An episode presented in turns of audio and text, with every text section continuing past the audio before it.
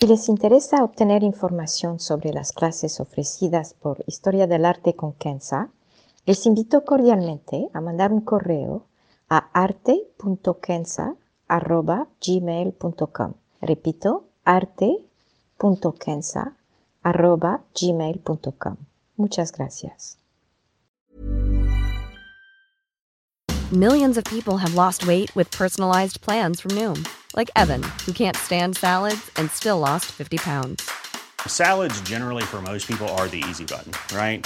For me, that wasn't an option. I never really was a salad guy. That's just not who I am. But Noom worked for me. Get your personalized plan today at Noom.com. Real Noom user compensated to provide their story. In four weeks, the typical Noom user can expect to lose one to two pounds per week. Individual results may vary. Historia del arte con Kenza.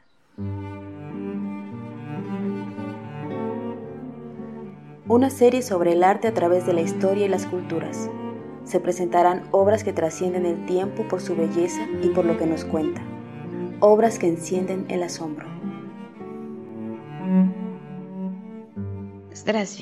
Buenos días. Hoy viajaremos a Rusia en un esfuerzo para acercarnos a los íconos ortodoxos rusos. Son todos verdaderas joyas y unas de las obras de arte sagrado más delicadas y conmovedoras que conozco, y esto creo independientemente de la pertenencia religiosa. Para acercarnos, veremos primero las características principales de un ícono ruso y para ilustrar la plática, hablaremos de un ícono del gran maestro Andrei Rublev, que muchos en el occidente pronuncian Rublev. Los íconos entonces. Los íconos han sido presentes en Rusia desde por lo menos el año 899, cuando el antiguo reino de Rus, hoy Ucrania, se convirtió a la religión ortodoxa rusa, cortando así los lazos con el imperio y la iglesia bizantina. Los lazos políticos fueron quizás cortados, pero no el arte, y los íconos siguieron las modalidades del arte bizantino con algunas modificaciones, pero muy ligeras a lo largo de los siglos. Este es un aspecto importante que retener. La creatividad no está en cómo se representa un ícono, más bien en cómo siguiendo un modelo fijo se puede crear nuevas impresiones para el espectador. Como veremos al explicar los íconos, pueden ser un simple pedazo de madera con colores, pero muchos emanan luz.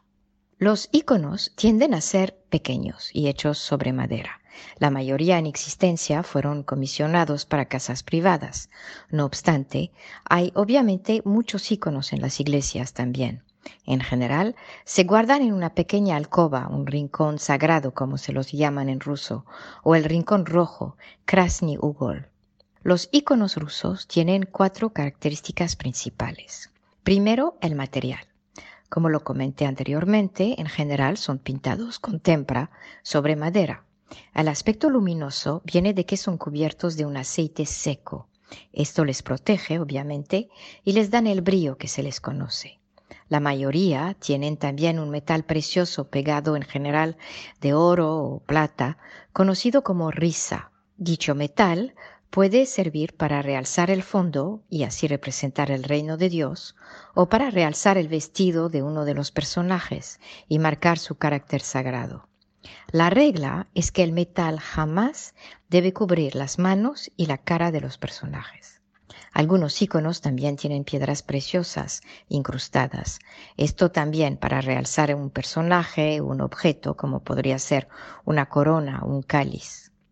La segunda característica de los iconos tiene que ver con la perspectiva. La perspectiva de los iconos está en la inversa de la perspectiva a la cual estamos acostumbrados, donde la línea de fuga se dirige hacia el fondo del cuadro. Con un icono, el punto o la línea de fuga está hacia el espectador, es decir, nosotros, lo que implica que el evento o los personajes representados vienen hacia nosotros o entran en nuestro espacio si prefieren. Este punto es importante en términos artísticos, obviamente, pero también en términos teológicos. Durante el Renacimiento en Italia, por ejemplo, tenemos una perspectiva y entonces un efecto de profundidad hacia el fondo. El cuadro invita entonces el quien ora a entrar con sus oraciones y su fe a este mundo sagrado. Mientras que con un icono es este mundo sagrado que entra en el espacio del quien ora. El icono es activo entonces y no solamente una obra que inspira. Y como lo veremos más adelante, es la razón por la cual los iconos rusos son conocidos como milagros. La tercera característica de un icono ruso tiene que ver con la estructura misma de este icono. Y en este aspecto hay dos puntos importantes. Primero, en casi todos los iconos hay una diferencia de escala a la normal, es decir, que hay personajes como Cristo, por ejemplo, o un objeto como un cáliz, que tiene una dimensión más grande de lo que debería ser. Esto obviamente es para realzar su importancia. Y en segundo lugar, en cuanto a la estructura, tenemos una organización en círculo. Los personajes, los objetos, parecen formar un círculo y el centro es lo que es lo más importante. Esta organización ha sido también un modelo importante para las obras europeas de arte sagrado hasta por lo menos el Renacimiento. Y finalmente, la cuarta característica importante de los iconos rusos es su aspecto. La mayoría son pintados sobre madera con tempra, como lo mencioné, y tienen un aspecto brillante que se debe a que son cubiertos de un aceite seco. Esto es para preservarlos, por supuesto, y también para darles un brillo que se parece a la luz sagrada y que refleja la llama de una vela. Muchos tienen lo que se llama okla en ruso, que son unas cubiertas de un metal como el oro o la plata, y hasta piedras preciosas. El okla se usa en general para resaltar una corona o un vestido y demostrar la preciosidad de la persona o del objeto retratado. Pero este okla jamás se usa para cubrir las manos o la cara de los personajes. En cuanto a los colores, no se usa el gris y si ven blanco o negro, esto en general significa el vacío.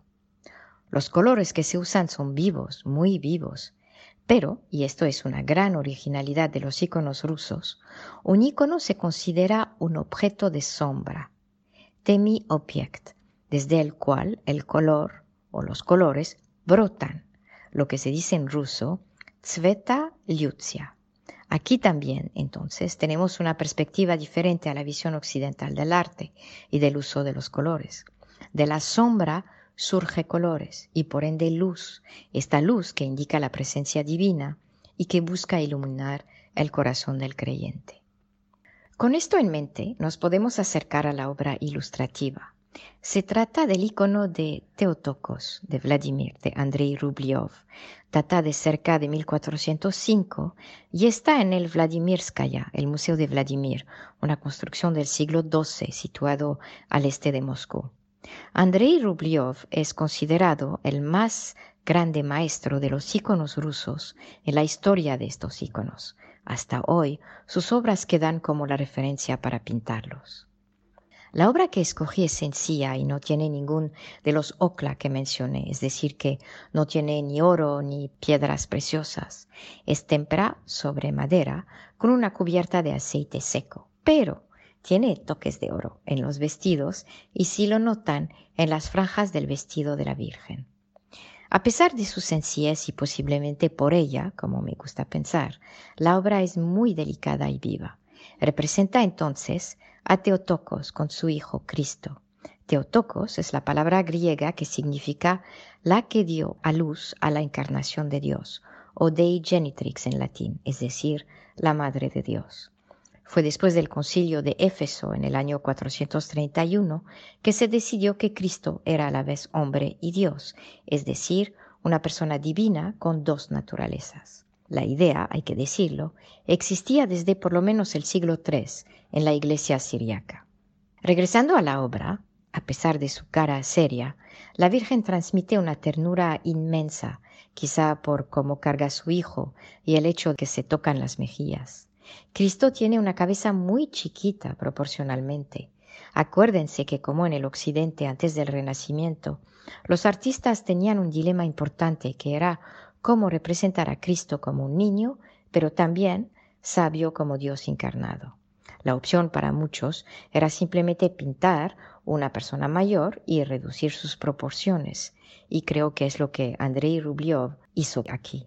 La Virgen, y hay que notarlo, tiene una elegancia infinita y podemos ver la influencia de estos íconos sobre las obras de los maestros flamencos un siglo más tarde y más adelante. Esta obra, de hecho, nos va a ayudar a entender por qué los íconos se consideran milagros en sí y también fuentes de milagros. Como lo comenté anteriormente, un icono es un objeto de la penumbra desde el cual los colores, es decir, la luz, brota. A la vez, con su perspectiva inversa, un icono entra en nuestro mundo desde su pequeña alcoba. El icono es entonces un objeto a la vez sagrado para todos y un objeto de devoción personal que escucha las plegarias y cuya luz difunde serenidad en el corazón de quien ora frente de ella. Y los iconos marianos, es decir, representando a la Virgen, son los a los cuales más se les asocia milagros. Se dicen que su apariencia o yavleni en ruso cambia. Muchos dicen no fueron pintados como se les ven y que la Virgen ha cambiado de posición o de mirada a lo largo del tiempo, dependiendo de las necesidades, es decir, para consolar o para escuchar, por ejemplo. De igual manera, este yavleni o apariencia tiene que ver con el hecho de que hay iconos que aparecen al público hasta cientos de años después de haber sido pintados. En general, su apariencia coincide con eventos dramáticos que requiere de la intercesión de la Virgen. Por ejemplo, se reporta que muchos iconos aparecieron en varios puntos de Rusia en los años 1917 y en 1944, hacia el final de la Primera y Segunda Guerra Mundial respectivamente. Algunos se les ha cambiado de nombre a íconos del consuelo. En conclusión, cada uno es libre de creer en milagros o no. A la vez, si puede consolar a la gente que sufre, hay que respetar este hecho. Personalmente, siempre he tenido una fascinación por los íconos, quizás su aspecto primitivo, la influencia bizantina con su perspectiva muy especial, el uso fabuloso de los colores, la luz que emana de ellos, su pequeño tamaño, hacen que cada icono es como una pequeña joya.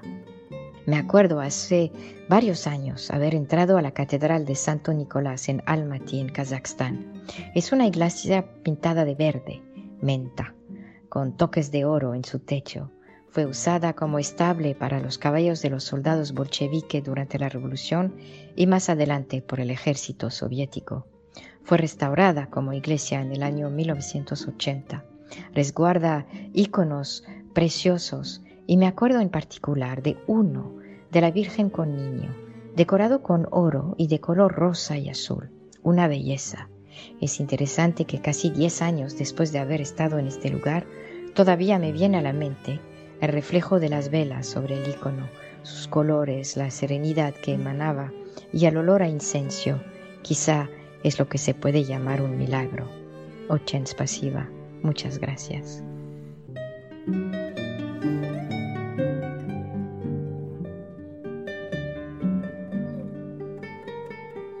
Historia del arte con Kenza.